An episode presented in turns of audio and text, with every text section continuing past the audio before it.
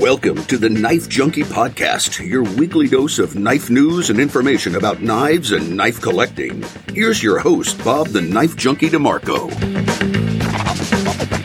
Welcome to the Knife Junkie Podcast. I'm Bob DeMarco. On this edition of the show, I'm speaking with Ben Belkin, the man behind Jack Wolf Knives. By now, you all know Jack Wolf Knives, and if you watch a lot of knife live shows, you might know Ben too. Now, just a year and a half after starting the company, Jack Wolf has 14 modernized slip joints and one bolster lock folder to its name. Ben and the brand have breathed a new life into an already humming slip joint market and has won over collectors not normally drawn to non-locking knives. And to me, that's quite an accomplishment. We'll talk about the new locking knife and the latest version of the laid back jack right here. Uh, but first, be sure to like, comment, subscribe, share the show, and hit the notification bell. And uh, if you want to listen on the go, download it to your favorite podcast app. And as always, if you'd like to help support the show, you can do so by going over to theknifejunkie.com slash Patreon. That's theknifejunkie.com slash Patreon. If you search Google for the best knife podcast, the answer is the Knife Junkie Podcast. Ben, good to have you back, sir. Good to be back, Bob. I like your uh that Google search thing you got there. That's cool. Yeah, that's uh that's the work of Jim. Jim the the magic magic man behind the switcher. I like that too.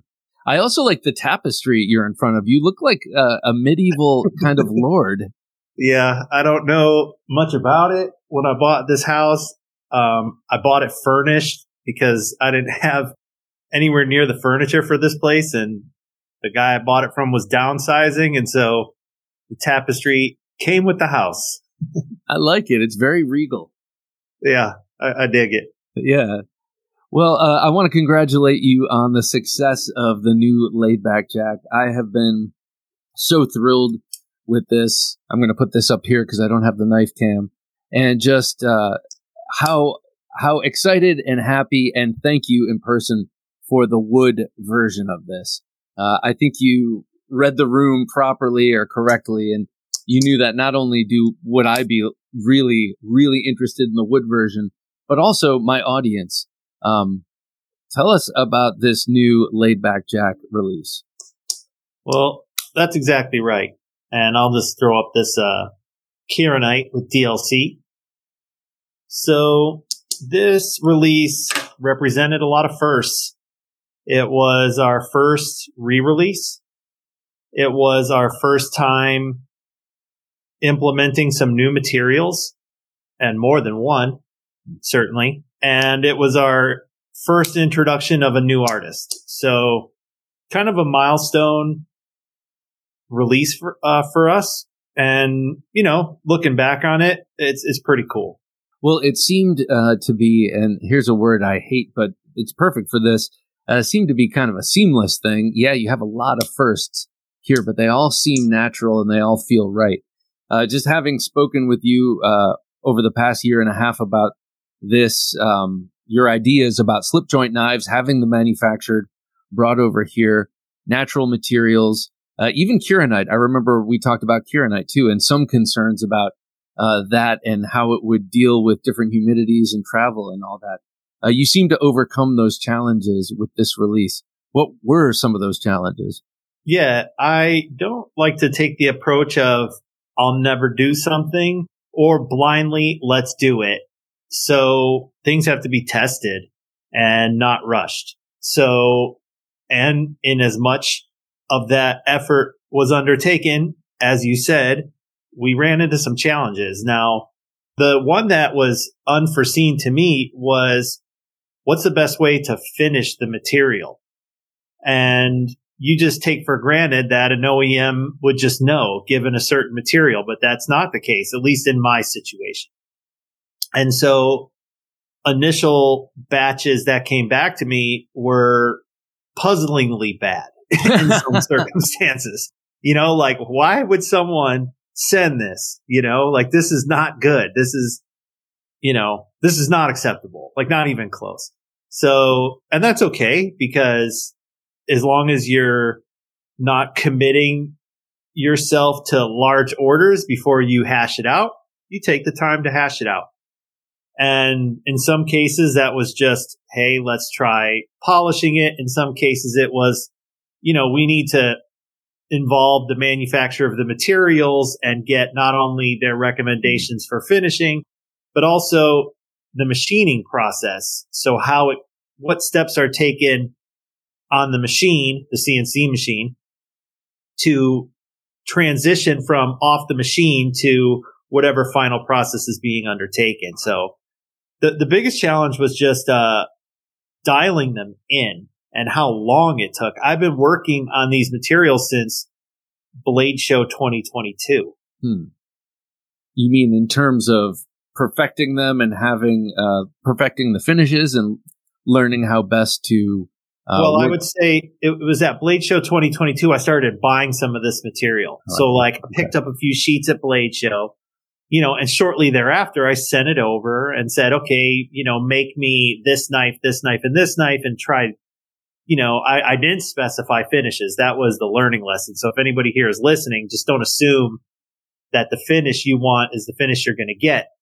Best thing you can do is shoot some videos, you know, I mean, videos are always better than pictures. You might have to beg, borrow, and steal to get a couple knives that look the way you want them. Mm-hmm. Um, so I did lose some time with just the assumption that they were going to come back okay. The other thing too, now that I'm sitting here thinking about it, is the fit knit.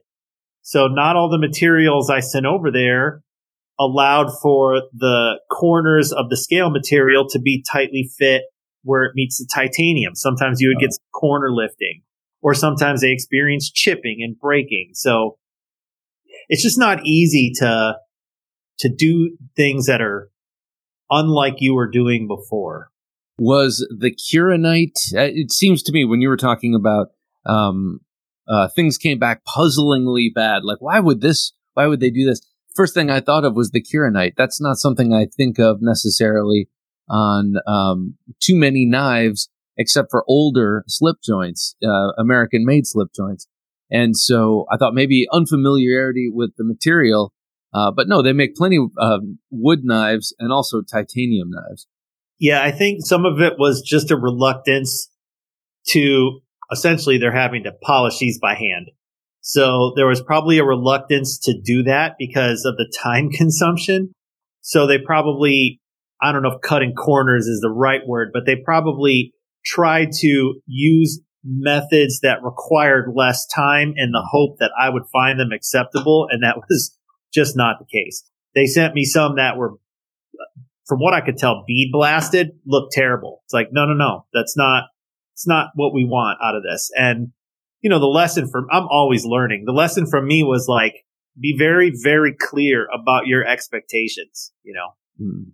Very, very specific about how you want the end product to look.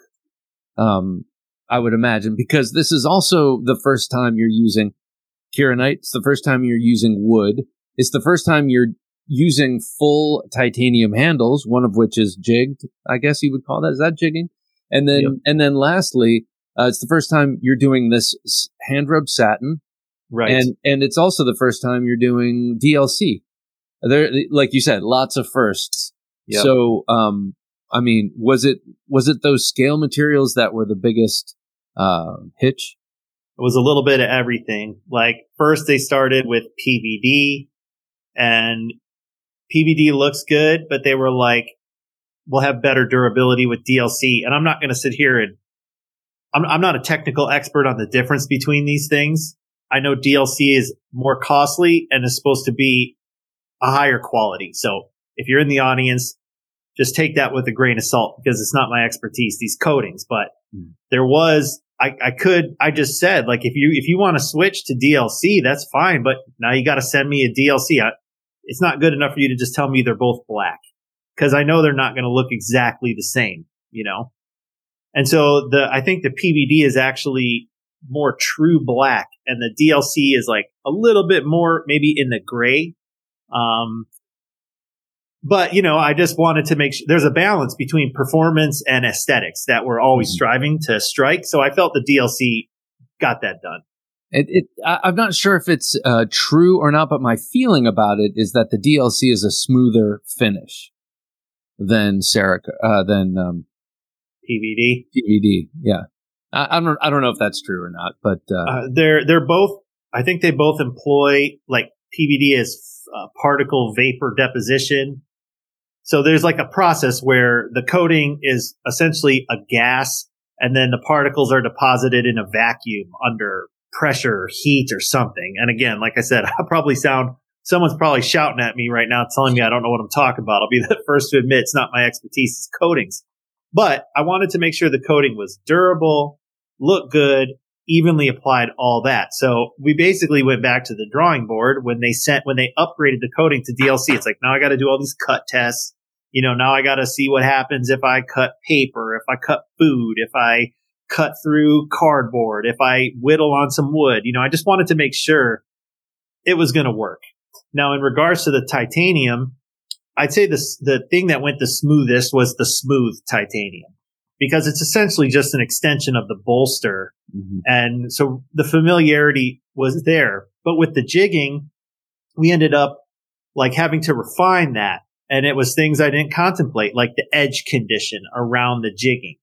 It's like, okay, if you're, you can't create an uncomfortable edge, you know? can you pull one of those out and, I, and show- I, I knew you were going to ask. I, I Ah. only have the rosewood and the purple here today. Okay. unfortunately. but It's it's it's online. Pe- people can look it up, but uh, yep. And so, you know, just some refinement there. And anytime you want to experience a change in the design or prototype process, there's a significant time cycle, you know? So what I was hoping was that, you know, before Blade Show, I would have been able to reveal some of these things, but it just wasn't in the cards. And it didn't really bother me because I kind of had two parallel new uh, Yeah. initiatives going on. I had the gunslinger and then I had the Feel good. revisions to the yeah, I had the revisions to the slip joints that I was working on. I knew one would come out in the wash before the other. yeah, yeah. And at that at that point, the feel good was still feeling fresh, and the gunslinger was oh my god, brand new. So Right. uh, yeah, those those were uh, opportune to be there with. Uh, if you couldn't be there with the ones that you were aiming for, uh, let's talk about this rosewood for a second. Now, uh, something I, I keep mentioning when I talk about this is how I love the material because it's used in guitar fretboards. Mine is a beautiful, beautiful example of the wood, perfect coloration and everything. Um, but it's used in guitars. It's a durable wood, but also beautiful. And I would imagine somewhat easy to work with if it's something that's going to be mass produced or, you know, small batch mass produced. Uh, uh, how did you go about choosing this wood in particular? So part of it was just availability. Like they didn't have a lot to choose from in the beginning. I've been after them to source more stuff in the event this is well received. So part of it was availability. Part of it was of the ones I had available to me. I wanted something that just presented classic, you know, and this rosewood to me does that. It just looks like class and yeah, there's other things we could talk about the rosewood, but it was the availability and the presentation and kind of how it all color Yeah. fits together with the various finishes and colors on the knife. It just looked good, you know? Uh, that's exactly uh, those three colors right here are they go so nicely together, Yeah. especially that horizontal uh, finish on Hand- the The blade. hand satin. Yeah. Yeah. So, okay, let's talk about the blade for a second here. A noticeably larger sharpening notch on this one. And then again, like we were just mentioning, the horizontal uh, finish, uh, hand rub. Is that hand rub finish? T- tell us about this a little bit. Yes. so hand rub finish cost me more to implement. But, and it's a kind of thing where if you're going to do it, it better look good, right? Because I already have a really beautiful belt satin finish that people are accustomed to. Yep. And you can screw up a hand rub finish, like make it look like it's poorly done. Um, and so I gave them feedback on the first few that came through to me. I leaned on some of the guys I know that make custom knives who do hand rub finishes. And it's like, okay, I showed them those. What could I do to improve this? What feedback should I give them? This and that. But once I got a sample that met my expectations, I was like, man, this looks really good. And once I kind of paired it with the wood, I was like, well, if that doesn't appeal to the more traditional slip joint guy, I don't know what will. Yeah. Yeah. Those three colors, that, that blasted titanium, uh, that gray is so beautiful. Uh, and then next to the, the finish and the, and the wood. Uh, but what boggles my mind is that it's actually hand finished. Uh, there are actual people doing this. Oh yeah, um, it's it's in there. It's in a little vise, and they're just wah wah wah. So, uh, is is that something? Obviously, it's something they do, but this is not something that we think of in when we think of the modern knife building context in a factory. You know, super modern factory making like highly highly precise instruments like this. We don't think of people hand rubbing anything. I think we would be surprised to find out that these places are a mixture of old world craftsmanship and modern manufacturing because I don't think you can execute these knives with just the machines. You know, like when they grind these things as a unit, someone with skilled hands has to do that. Mm-hmm. You know, at a minimum, you've got a station where people are screwing these things together and inspecting them.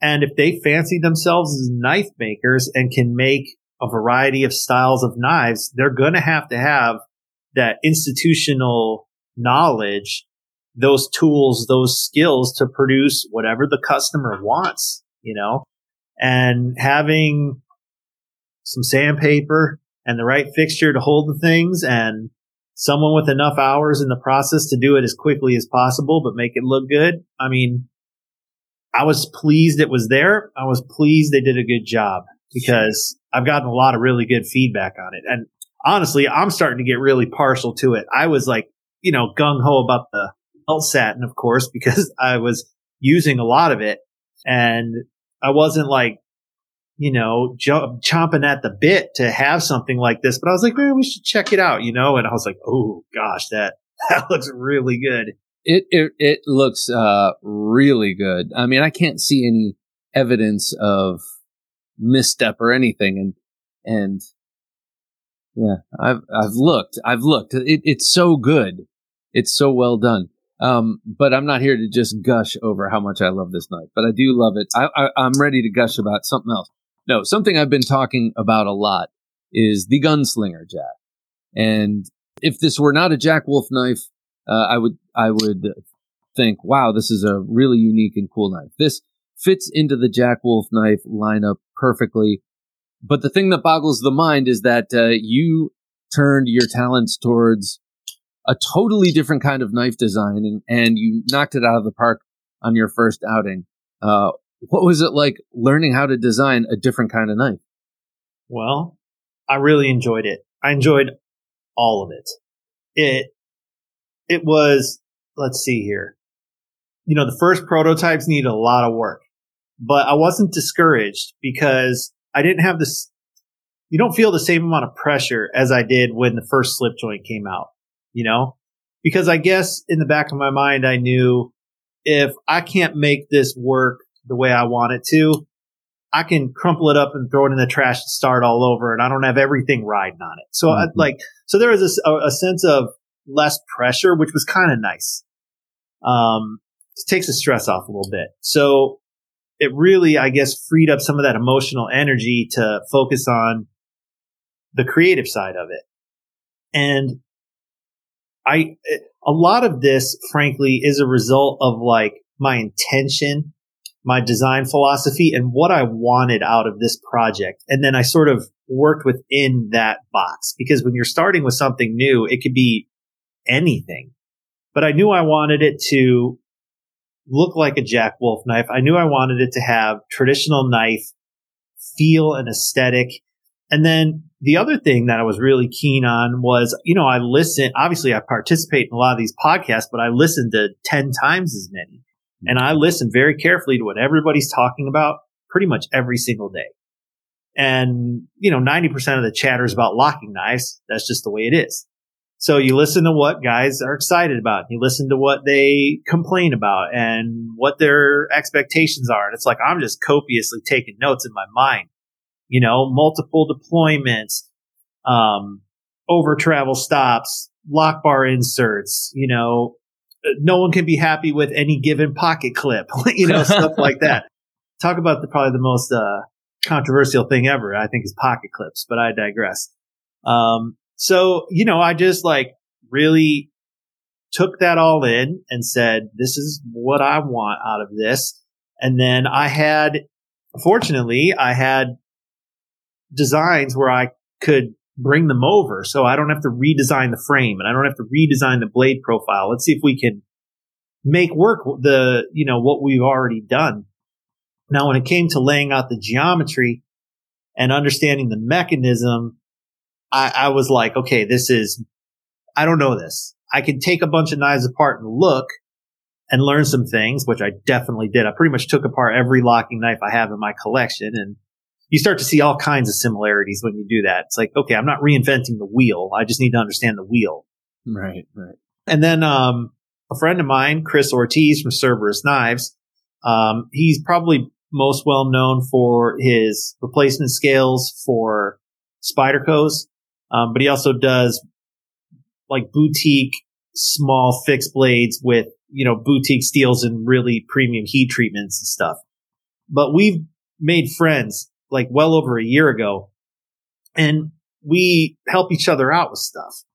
Like he's in, he's younger. He's mid twenties. So, you know, I kind of lean on him for what's cool because you and I both too old to be really cool anymore you know, so you got to let the younger guys tell you what's cool. Um, but he's also like super talented designer and really good at 3D rendering. Um, he designed the Arian, which is, uh, what's it called? Uh, what's the name of the company that released that? I can't think off the top of my head. Um, so, but nonetheless, so we kind of, um, trade information. He helps me with design. I help him with kind of the business and the mentoring side. Like, how to think through problems, how to make a plan, how to set up your spreadsheets to keep track of the information you're gathering. And like I, I gave, I, I help him with the formula for running the business. He helps me with the formula for design. So it's like really mm, that's good cool. relationship we have, you know? So with his help and a lot of hours, we kind of hashed out the first gunslinger and came back and I, I knew I had to make like 10 substantive changes but you could see it at that point. You know, mm. like if you were making something out of clay, it's like, it's not perfectly chiseled yet with all the cuts just right, but it's like, ooh, it's in there and we know how to get there now, you know? Um, and so I think we had at least three, maybe four prototype iterations. And when the last one came back and I was just like, I can't do any better you know, not without feedback, not saying it's perfect, but like for my first offering to the market, like I have the confidence that this is the best I can do right now without learning from it, from the right. market. Did you consciously go back to the very first design uh, to do this, or did it just uh, was it just coincidental? I mean, because obviously it seems like you're going back through the through the cycle now, uh, because this is like the very first one, and of course the laid back is the second version of your second release. Is is are you kind of going through the knives that way, or is it sort of coincidental? Well, I, what I will say to that is, if not all my slip joints are going to translate perfectly to a locking knife without some kind of modification. Right. Like I didn't want to do thumb studs. I wanted to have middle finger flick versus thumb flip. And so of course, you want to start with the first knife again, but if it did, wasn't conducive, I would have picked another design. Okay. But coincidentally, when you look at the sharpshooter, it's like, I don't think it could be any better yeah. because you have this area here to get your middle finger in and the long pull just looks super appropriate on this clip point blade. And the, and the full height hollow grind is great for, for purchase for just putting the fat of your thumb there and flicking it out. Exactly. Um, so the size, uh, you're kind of in that EDC sweet spot. Was was that uh, was the blade choice and uh, have to do with the locking, uh, the fact that it was locking? Yeah, I so uh, that that was one of the things I kind of gained listening to the community because I'm a slip joint guy. To me, a big knife has a four inch handle. Right. And, but I also own a small Sebenza and a large Sebenza, And you hear a lot of people say like small Sebenza is too small for me. Well, it has a four inch handle, more or less. And I've always thought the large Sebenza. I mean, it's a beautiful knife. It's just a big knife. You know, it's, it's by no means small. And so I'm like, I think the Goldilocks zone's kind of right in between. And I think that I've got plenty of offerings with a four inch handle. Like if you want kind of a gentleman sized pocket knife, I encourage you to try one of my slip joints. But if I'm going for the pocket knife guy, he's not, you know, the majority of that market. So first of all, these can't even go to the UK. So I, I really can't concern myself with what they have available to them. Not that I don't, but it's not as heavy as a consideration. Sure. And so it's like, man, that three and a quarter inch blade, I think it's a sweet spot. It's not too big. It's not too small. It's Goldilocks. And once I got the first prototype, I was like, and I have big hands, you know, and I'm like, if I can manipulate this knife in all these ways, I think it's spot on. So a big, um, you said a big controversial uh, part of this was that pocket clip. Uh, I think the pocket clip is very well designed. I think it's kind of uh, it's it's not understated. It's stated just enough. You know, there's just enough angularity on it. It's got a little fluting. You, it's it's got hidden hardware, um, and I love it. I, I use it. Uh, I've been carrying this all summer. This is ordinarily um, uh, has been shorts uh, shorts wear, and and as we go into uh, winter, it'll probably migrate to the back pocket. Um, and incidentally, I am getting snail trails, which is kind of exciting on this knife, but not on any of my slip joints. But anyway, uh, the pocket clip is excellent. People freaked. Some, some people freaked. Is that right? Yeah. Well, and I just think, I guess what I meant earlier is there is no one pocket clip that pleases all people. Some guys, they want to have a wire clip and they give you the 10 reasons they think it's the best. And then some people would rather have a milled clip and they'll give you 10 reasons they think it's the best. And the same thing with a spring style clip. So it's like, what clip do I want? I, I know this clip is not going to please everybody. And I like the, some of those clips tend more towards more utility, less aesthetic, you know? Yeah. Um, but I, I like the aesthetic of a milled clip and I think the utility is sufficient. So that's and, and I think it's more premium, you know, looking. You would hear, definitely. you would hear. Excuse my, excuse my interruption. You would hear no end of it if you put anything but a milled titanium pocket clip on it. You would Exactly. hear no end of shit. And I got to say, uh, excuse the French, uh, but I also have to say, uh, I'm very happy it's got hidden, it's got hidden hardware because not that, not that. I, I just think it needs to be hidden hardware in this case. It's so sleek, so classy looking. I don't want to see a hole with a with a, with a six pointed star at the bottom of it. I just you and want to me see both. I mean, Yeah. that was all. That was all me. You know, I looked at all kinds of knives and I was like, I do not want to see that screw there. Like, I do not want to see it. This thing is bordering on jewelry beautiful. Yeah. And it's, it's unnecessary. Now I understood that it means to remove it, you're going to have to take the knife apart. But I also understand that guys love taking these knives apart, you know, and if someone's hesitant to do it, you know what? Mail it to me. I'll do it for you. No problem. Happy to help you out. And also that's all coupled with this concept, which I had to have. Like this was as much for anybody else for me. Now you're talking about the filler tab. The In filler case, tab, the uh, plug. Yeah, in case anyone's uh, just listening, uh, when, if you remove the pocket clip on the gunslinger jack, the bolster lock uh, knife here, uh, you can fill that gap with the uh, with an anodized titanium fill tab that looks exactly the same. Yep, it matches the it's color match to the back spacer and the pocket clip. And so for me, I don't carry pocket clip knives. So I'm like, I'm not going to produce a knife that I will be loath to carry. Hmm.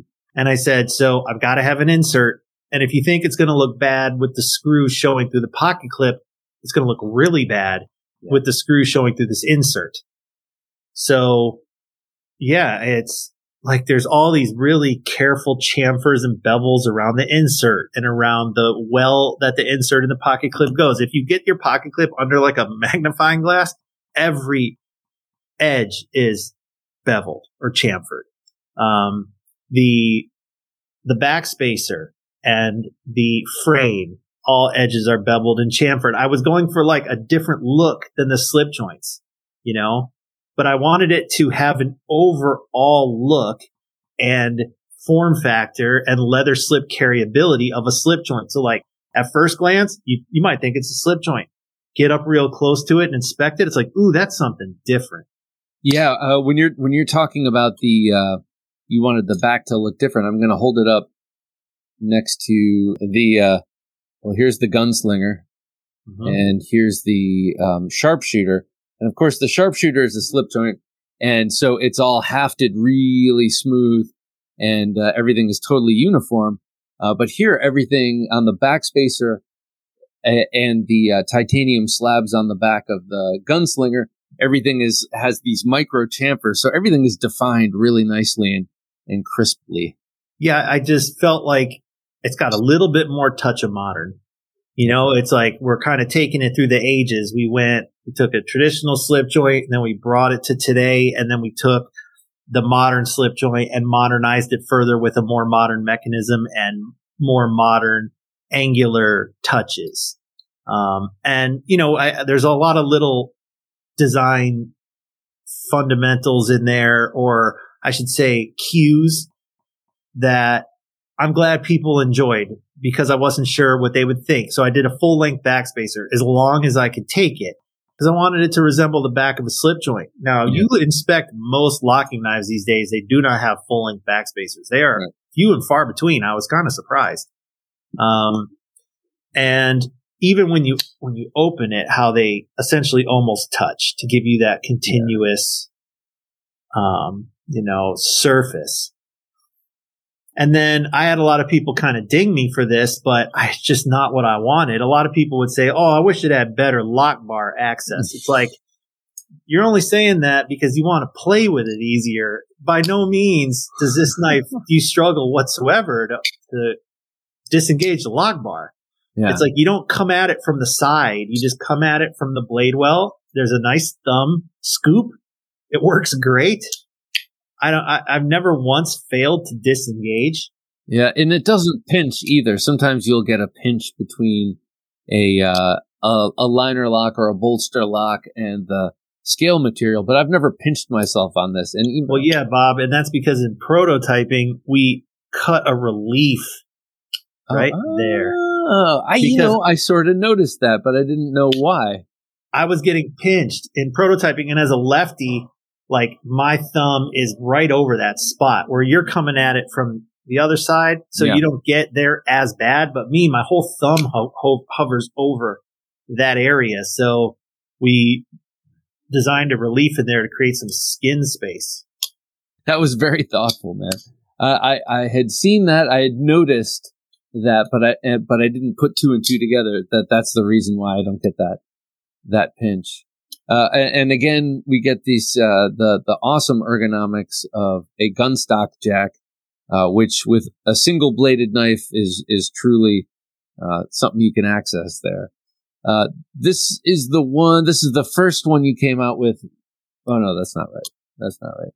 Uh, so you had already stopped with the micarta at that point, and and now with the laid back jack version two. What are you calling it? Laid back jack generation two or I've thought a lot about that. I just call it the laid back jack. You okay, know, yeah, because another- you know, uh, God willing, we have versions 7 and 12 and 15, and it's like eventually it's going to become like UFC 175. You know? or, or yeah, right, right, right, right. Or it'll be like, um, uh, if you don't mind the the parallel, uh, Great Eastern Cutlery number fifteen. You know, it's Right. just like, yeah, we're coming back with this again. Um, you know, a couple years after the last time we made it because we want to do another iteration of this night. Yeah, I see what you mean. yeah, I just want it to be the laid back jack. You have a laid back jack in micarta. You have a laid back jack in Rosewood. Yeah. If you, people want to nerd out on it and call it whatever they want, generation two, version two, I, I don't care. But officially, we're just calling it the laid back jack. I'm not publishing it as a sequential. Gotcha. I'm I'm gonna nerd out. I'll call it something. No. Uh, but right here, uh, uh, so I'm coming back to the new laid back. Uh, before I I ask you a couple other questions here. Uh, this has a bolster uh, that is like a Barlow. This is something we didn't talk about before. That was a huge design change uh, from the one before, from the earlier, uh, from the first laid back jack. Look, it's a it's about twice the size. Um, and uh, a traditional Barlow has a bolster that's about the a third of the size of the handle or so. And uh, so, t- tell us why you went to that bolster. I'm sure part of part of it is this aesthetic, but there's a, a whole other reason. But yeah, so, you know, I try to do what I say I'm going to do. And from the very beginning, I said my intention is to tweak the design if it makes sense with subsequent releases. And almost all of the initial releases had typical sized Barlows with a single flute. And when I put that triple flute on the Midnight Jack, everybody loved it, including me, you know?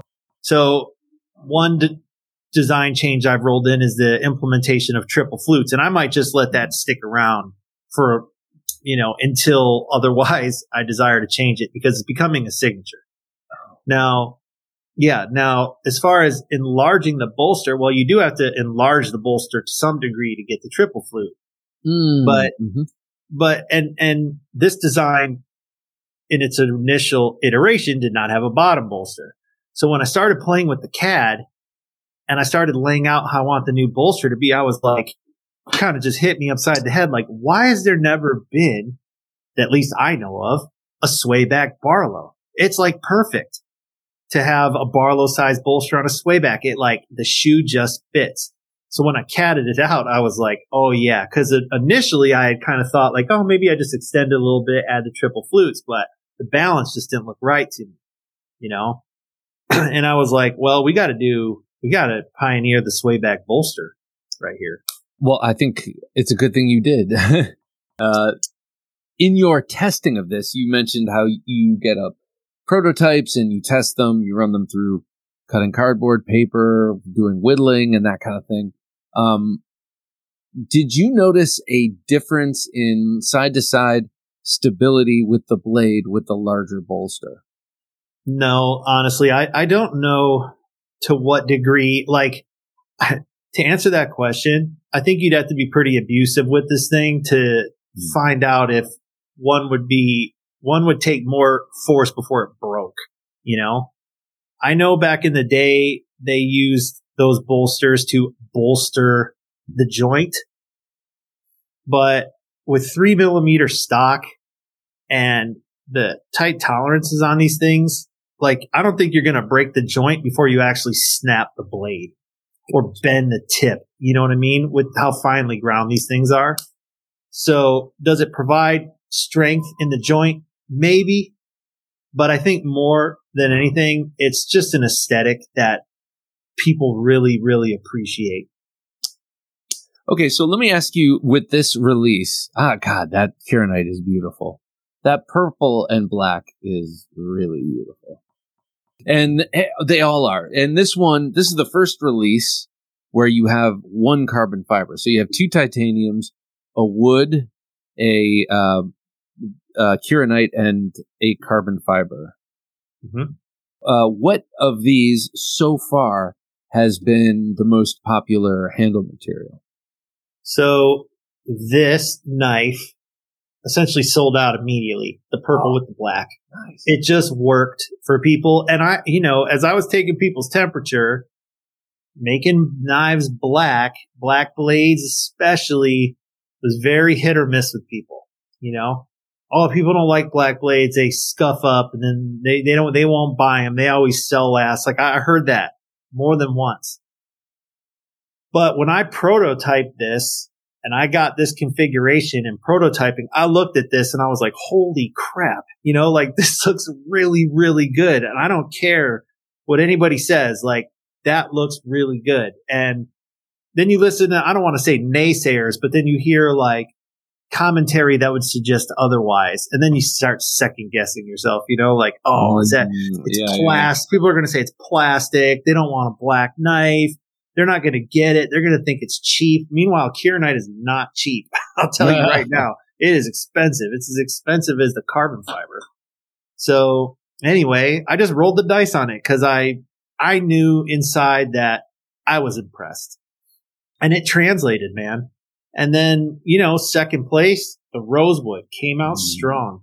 Oh, I was going to say, uh, uh, well, a, a couple of things. Um, uh, I'll remember. I'll put a, a bookmark in the first in the second one, but the um, uh, with the Kirinite, it's a balance of materials. You know, if you had the black blade, the black bolster, and Pure Ply G10, or some sort of, or even green micarta or something, suddenly it'd be like, mm, this is a little militaristic looking, and guys like me would love it, but a whole a whole group would not. But something about that Kirinite, which is a classic uh, slip joint material and um, so swirly and beautiful, and then and purple. People like purple, uh, especially on knives. Next to that black, it's um, it's it's really nice to look at, but it's a little bit of cognitive dissonance too. It's like you got the black and the purple.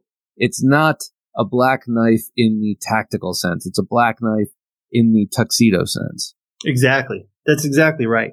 And I think another, so something I've been learning and that I'm really starting to focus my attention on is all these finishes, materials, textures, everything. Think about them as like ingredients. Like they all taste good on their own. You know, there might be some ingredients you don't like, you don't even consider them. But the ones you're working with, you're like, man, I really like every one of these. That does not mean you put these ingredients together to make a dish and people are going to like the dish. Right. They might all like these ingredients. So what's really hard to do is pick the ingredients, pair them together and pick ones that people want, like are wanting to spend their money on. You Yeah. know, it's really hard. Yeah. Wow, that's a great way of putting it. That's a great analogy. Uh, you know, this is your plate of pasta. And I could I I love um off the top, I love Nutella and I love grapes and I love seltzer water and I love pretzels and we're gonna put that all in the pasta. Like, no thank you. Um, that's a great way of putting it. I, I never It's- thought of it that way.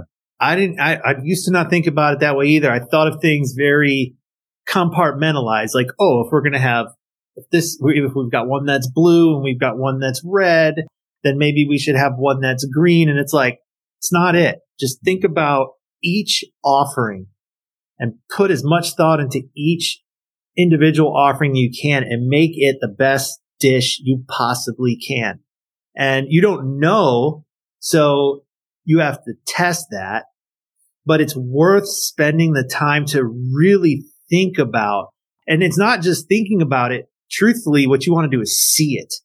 You know, you want to have, I, man, I tell you what, if there's one thing that would help me more than anything is if I had a, if I was a knife maker and I had a shop and I could make these things before I ordered a certain percentage of them. Like, hey, we want to try this new material. Let's buy a sheet. Let's cut a scale out okay, we've got some black blades in the drawer. Let's pull those out. Let's slap one together. I, I don't really have that. And boy, it would be nice. Is that something um, you could accomplish in the future? Just uh, from from your OEM, say, "Oh, give me, uh, uh, you know, give me half a dozen of these, or you know, give me eighteen of these blades and some of these handles," and and you just have them on on hand and just kind of put knives together at, at will. Is that something you could do? Well, yeah, I, I suppose you could. You, you'd have to kind of think through what that looks like. I'm to the point now where it's not quite as important because I've had so many releases and I have a lot of prototypes. So I kind of amassed that collection over the past couple years. But if I was starting over and if anybody's listening to this trying to take a similar journey, like take advantage of the fact that when you're ordering prototypes, maybe you want them to make you some extra sets of scales. Maybe you want Mhm. them to make you some extra blades with different finishes and don't just like pick whatever because you just want to make sure it functions right. Like don't miss the opportunity to specify combinations that you may want to sell, you know, because you might be looking at that prototype just to make sure it's the right size and the edges feel good and the action is right, but don't miss the mm, opportunity yeah. to put the right clothes on it to make sure it dresses up right, you know? Yeah. That's a great way of putting it too. Yeah. That, that seems like a valuable bit of, uh, of advice and, and, uh, anyone having a knife OEM'd could could do that. It seems like something that can easily be done and you could cut down on your time. You know, I was thinking this would look cool with jade micarta, but since it's sort of a polarizing material and it doesn't quite look right to me, I'll skip it this time. And yeah. then you could save yourself uh, tens, if not hundreds of dollars. Yeah, absolutely. And and it might cost more upfront to get those extra parts and pieces made, but the time you will save because you might say to yourself, like you just said, oh, I was going to use JG10 with a hand rub. Oh, that's going to look great. And then you get it and you're like, I immediately knew deep down that wasn't great. You know, I can't lie to myself. I know. Well, wouldn't it have been smart to maybe have them, well, okay, make me one in natural micarta and make me one in crosscut carbon fiber and make me one in this. Like, make me some extra scales. Let me swap parts yeah. when this thing comes in and see with my own two eyes. Because just like trying to shop for knives online, we do it all the time. First thing you find out when you go to a knife show is how different the thing is in person than you thought it was when you looked at it. The yeah. same thing happens with your uh, material specs and finishes.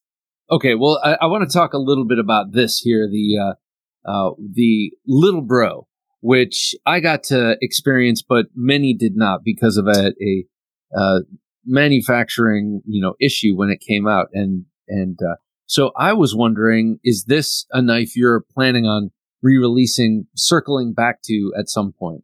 Oh, 100%. We've had the little bro has had some growing pains. Our little bro.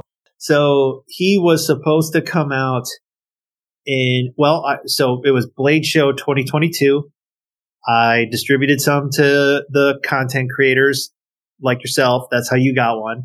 I sold a fistful of them at the Blade Show, and then I distributed them to the dealers. And then because, I mean, fortunately, before those got sold to the public, the units that I had given to the content creators and the 20 to 30 people who bought them from me at the Blade Show, I started getting the reports of the Blade Rap and I never saw it in quality control because I would inspect the knife, close it, sometimes open it and close it again, but then I put them aside. And so I never saw, saw the blade rap. So I just dodged a huge bullet. It was a huge, you know, it was a, mm-hmm. what's the word I'm looking for? It was, it was a bump in the road because I had to recall all of them and reschedule that production which we did. We rescheduled it. They were supposed to be in July, um, just a couple months ago.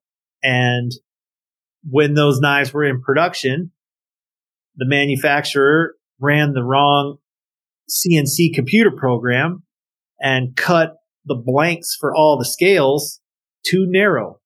They ran the CNC computer program for blanking scales for the feel good Jack, which, if you know, mm. is real is narrower than a little bro up at the bolster. And so, you know, had they only cut them too big, then maybe we would have lost a week or two's time. Yeah. But once you blow through an entire giant stack of carbon fiber sheets and cut them all too small, there's nothing you can do.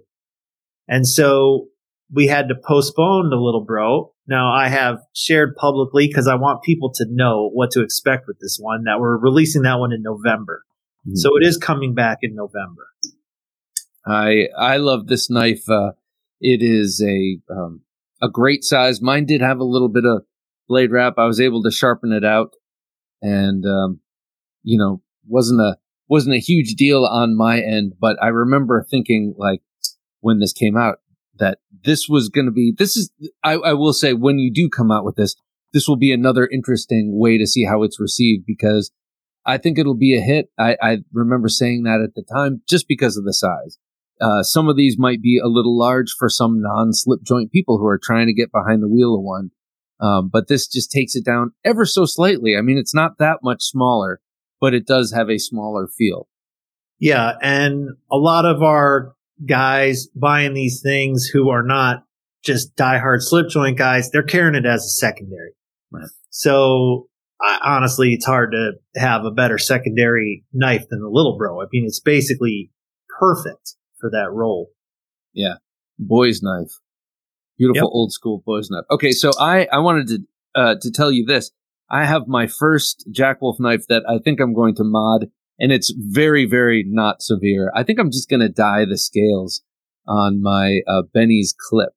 I, I, I'm going to go for burgundy because it's, it's my favorite color, you know, that sort of deep red wine color.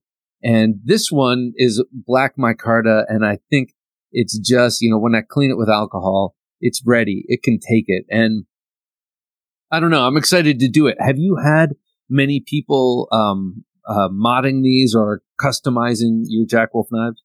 Yeah, it, you know, it's a small, it's a minority, but there's guys who love to do it. So Steven, Patty's potato peelers, he mm-hmm. writ dyed his Midnight Jack red. So you can talk to him about how that came out. The good thing about this micarta is it takes dye like a boss.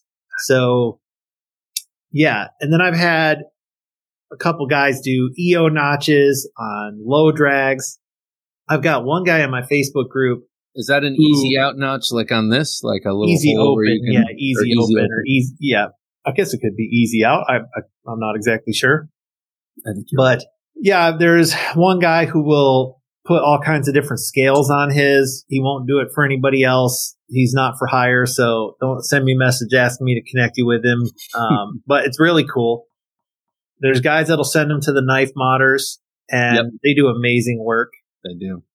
Um, so yeah, I mean it's it's a good template for some of that stuff. So, are there other slip joint patterns? I know there must be, but I can't really think of what they are without going double bladed or or multi blade. Um, so, are there any other patterns of slip joints that are kind of out there that you've always kind of wanted to touch on and and haven't yet? Well, without being too specific, because you guys know me, I don't like to give anything away. But there are some, what's the word I'm looking for? Like undiscovered, like we got some more wells to tap. So in due time, I do would, I would like to focus my design effort on converting more of these slip joint designs to locking knife designs because I think it would be good to diversify my catalog at this point and try to serve that market. I mean, from the business side of things, it only makes sense. It's a much larger market. Mhm. So the business side of me says, you know, that's a good idea. So you need to be working on that. And, you know, I've developed a lot of slip joints already. So it's, I'm not saying I'm not going to do any more, but the, the ones I want to do, most of them are done at this point. You know, there's a few I want to tackle. Um, but as much as I want to tackle something new, I'd be equally as interested in the revisions to these, like the version two of these, that that stuff has to be worked on and trying to figure out a double blade, trying to figure out a bottle opener, like Yeah. figuring some of that stuff out because I've been really short on design and engineering time. Um, pretty much all of this calendar year, which is stressful. But I recently hired my first full time employee and I have his wife working with me too as a part time employee. So I'm like watching every day as I come closer to the surface and starting to see where I'm going to get that time back to start design and engineering again, which is nice. Yeah, yeah, that is excellent, and I'm sure that uh, people are thrilled to hear that you're looking forward to de- to designing more locking knives. I mean, yeah, you're right. It is a much bigger part of the market, and it, and it does make sense to, I don't know, to sort of immerse yourself in. But but this uh, group of slip joints right here in front of me are are very fertile ground to to you know go into into that realm while maintaining your aesthetics. Obviously, I mean, all of these. Like I was thinking of, I was thinking of these two would be great candidates for locking knives: the Cyborg and the uh, Venom. Mm-hmm, mm-hmm. I, I'm sure everyone has their own thoughts, but Yeah, I get, I, you know, I hear from people a lot and, you know, I won't say what's going to come when or what I'm going to do, but what I will say with confidence is that expect more of the locking knife like the gunslinger based off my existing slip joint designs. Like it's going to happen and it's going to have like as soon as I can make it happen, it will happen. Man, that's awesome. Uh, so any, any, any sort of, uh, white whale out there in terms of knife making, uh, in terms of Jack Wolf knives, things you want to achieve, uh, knives you want to build that, uh, that you could reveal because they're so far in the future that, uh, you could do so.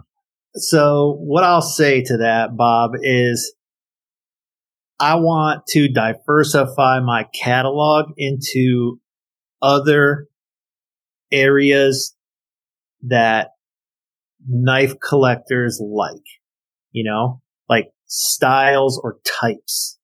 So use your imagination. If there's something you guys who are listening or watching want to see from me, let me know. You know, like I want to see what the OEM is capable of. So I'm not afraid to throw projects at them. Mm-hmm. If they don't work out, they don't work out. But if they do, that's pretty cool. The other thing I'm interested in is price, like having different, uh, servicing different price segments in the market. Oh, yeah. Now that's a way easier said than done because you have to have logical price segmentation. You're competing with different products in those price segments. You don't want your products in different price segments to conflict. You want them to be hmm. complementary. Mm. You know, so that's going to require a lot of thought. But long term, I know for a fact because it's probably one of the requests I get the most is we love what you're doing. We just wish you had something more affordable, you know? And I get that. I mean, I, am sympathetic to that. So I, I can't sell you the $300 knife for $200. It doesn't work that way, but hopefully I can come up with something, you know, that is suitable in that price point that doesn't jeopardize on our values of quality, you know. Quality right. doesn't have to be expensive. You can have quality that costs less than something else of quality. But when you don't have when, when the budget's tighter, it's harder to, like, in other words, if there's no expense spared, sure, we can make something beautiful. Mm-hmm. But like, okay, make something of high quality and beautiful that people are satisfied at 50% of the price. That's a challenge. Right, right. But if the last 10, if not five years have shown us, you know, that challenge seems to be, at least from the consumer's point of view, seems to be getting easier and easier to achieve. So, you know, as you keep growing the company that, you know, I, I bet that that will come closer into reach. You know, as you're getting closer, it will come closer to you too. Um, if you know what I mean. Uh, I, I, I would like to say that I want to see an auto wolf at some point, and uh, uh, I think that would be pretty cool to see some some sort of automatic Jack Wolf knife knife. Uh, I'm just putting it out there. Never thought about it until tonight, but but you put it out there. You said, uh, "What do you What do you think?" And people, be, I want a kukri, I want all this stuff, but uh, I want an auto. You know, there's challenges with importation from China. You can't import autos. Uh, you can import the parts and then assemble them stateside. Well, I'm not exactly set up for that, but that's a because think about how many there would be on the market right now if you could do that. Yeah, with the with all of the changing laws. Yeah, you're right. Yeah, and it's just it's an import restriction. So um, I'm sure guys have done it, but it's not a long term feasible thing to you know have big batches of knives that could get seized because you're importing something that's illegal. Yeah, you know. So the the way to make an auto is make it in the states or import the parts and assemble them. So yeah. it's it's it's not as low hanging fruit as some other things. Let's just say. I, I see what you mean. Yeah, definitely considering how they're manufactured. This would be the one that I would go automatic, just so you know. I think we'd have damn near a consensus that that would be the best design for an auto, wouldn't it? And and make it just a slight bit bigger. Oh yeah, it, we, it, I'm on the same page as you right there. I yeah, this knife. Well, Ben, I, I want to say uh, I, I'm really impressed with how everything has grown. I mean, we've we've known, or I have known from the first time I spoke with you, that you're already an accomplished entrepreneur coming into this. So you have a lot of business knowledge. You can bring to this and your openness to help other people and talk openly about this in so many different platforms is also very uh, generous. I'm sure a lot of people have, have gotten ideas uh, about how to start their own efforts. Um, so I appreciate that greatly, but uh, most of all, I appreciate these beautiful things you keep designing and releasing to the world. So thanks a lot. And thanks again for coming on the show and talking about your foray into locking knives. Well, thank you, Bob. You're the first one to give me a voice. I'll never forget it. Oh man, my it will always be my pleasure, sir. Thanks for coming. Thank you. Don't take dull for an answer. It's the Knife Junkie's favorite sign off phrase, and now you can get that tagline on a variety of merchandise, like a t shirt, sweatshirt, hoodie, long sleeve tee, and more, even on coasters, tote bags, a coffee mug, water bottle, and stickers. Let everyone know that you're a knife junkie and that you don't take dull for an answer. Get yours at theknifejunkie.com slash dull and shop for all of your Knife Junkies merchandise at theknifejunkie.com slash shop. There he goes, ladies and gentlemen. Ben Belkin of Jack Wolf Knives. Uh, that was a great conversation. I'm really looking forward to seeing uh, how these knives that we've all uh, come to know and love, these Jack Wolf knives, will be translated into locking knives in the future. We've gotten a taste, a sweet, sweet taste, as Lou Reed would say, uh, with this uh, gunslinger Jack, and I can't wait to see uh, what else happens in the future. All right, we will check back in with Ben another time in the future. Be sure to check in with us next Sunday for another conversation with a great knife person. And uh, also, don't forget Wednesday for the midweek supplemental, and then Thursday for Thursday Night Knives, 10 p.m. Eastern Standard Time, right here on YouTube, Facebook, and Twitch. Okay, for Jim, working his mag- magic behind the switcher, I'm Bob DeMarco saying, until next time, don't take dull for an answer. Thanks for listening to the Knife Junkie Podcast. If you enjoyed the show, please rate and review at reviewthepodcast.com. For show notes for today's episode, additional resources, and to listen to past episodes, visit our website, theknifejunkie.com. You can also watch our latest videos on YouTube at theknifejunkie.com slash YouTube.